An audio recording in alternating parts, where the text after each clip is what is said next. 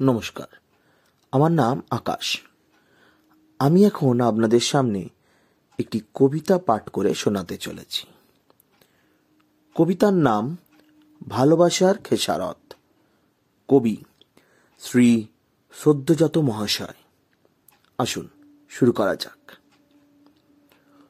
তোমাকে ভালোবাসার আজন্মকাল অধিকার শুধুই আমার। ঠোঁটের গভীরে আরও কত সহস্র ঠোঁট আছে লুকিয়ে, যদি তুমি জানতে।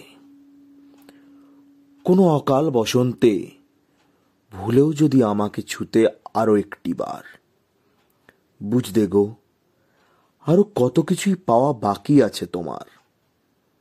না হেরেছ তুমি, না জিতেছি আমি। বিকেল শেষের প্রতিশ্রুতিটা হলো, বিনা অপরাধে বাঘবন্দি আসামি। আমি বোকার মতন আলোর মাঝে একটা আস্ত অন্ধকার হাতড়ে মরছি। গলা ফাটিয়ে চিৎকার করব। চিৎকার চিৎকার, শুধুই চিৎকার আর চিৎকার। তুমি জানবেও না, তুমি শুনবেও না। যা করেছ, ভালোই করেছ। ভালো মন্দের সাহেবই মিনা রেখে চলে গেছ।